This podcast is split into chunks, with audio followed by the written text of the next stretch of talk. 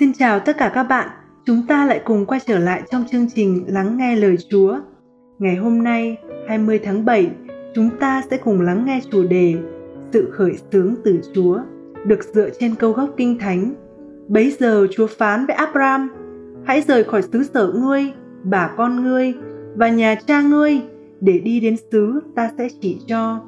Sáng thế đoạn 12 câu 1 Những thay đổi đáng kể nhất trong đời bạn – sẽ chuyển từ quyền chủ động của Thiên Chúa, không phải của bạn.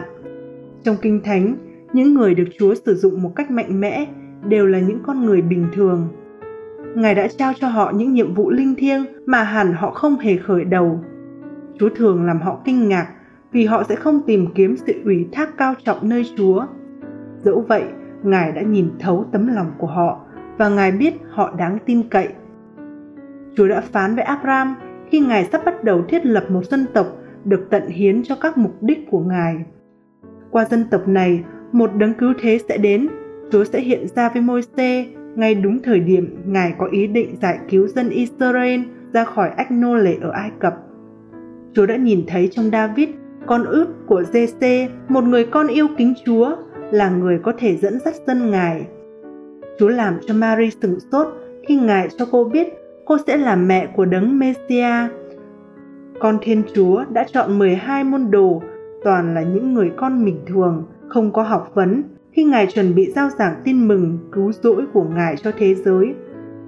Qua các thời đại, Chúa vẫn nắm quyền khởi xướng trong cuộc sống mỗi ngày của con người để hoàn thành công việc của Ngài qua họ, là những điều họ hẳn sẽ không thể tưởng tượng được. Có thể Chúa đã khởi xướng một số điều mới mẻ trong đời bạn – khi Chúa cho bạn biết về kế hoạch của Ngài, hãy tin cậy và bước đi gần bên Ngài. Đừng để sự bận rộn của hoạt động hiện tại khiến bạn không thể kinh nghiệm được tất cả những điều mà Chúa đã sắm sẵn cho bạn. Bạn sẽ thấy Chúa hoàn hảo qua công việc của Ngài, qua đời sống của bạn, những điều bạn sẽ không bao giờ dám mơ chúng có thể xảy ra.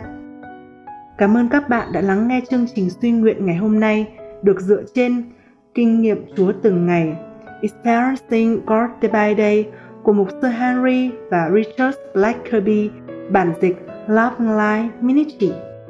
Xin chào và hẹn gặp lại tất cả các bạn vào chương trình ngày mai.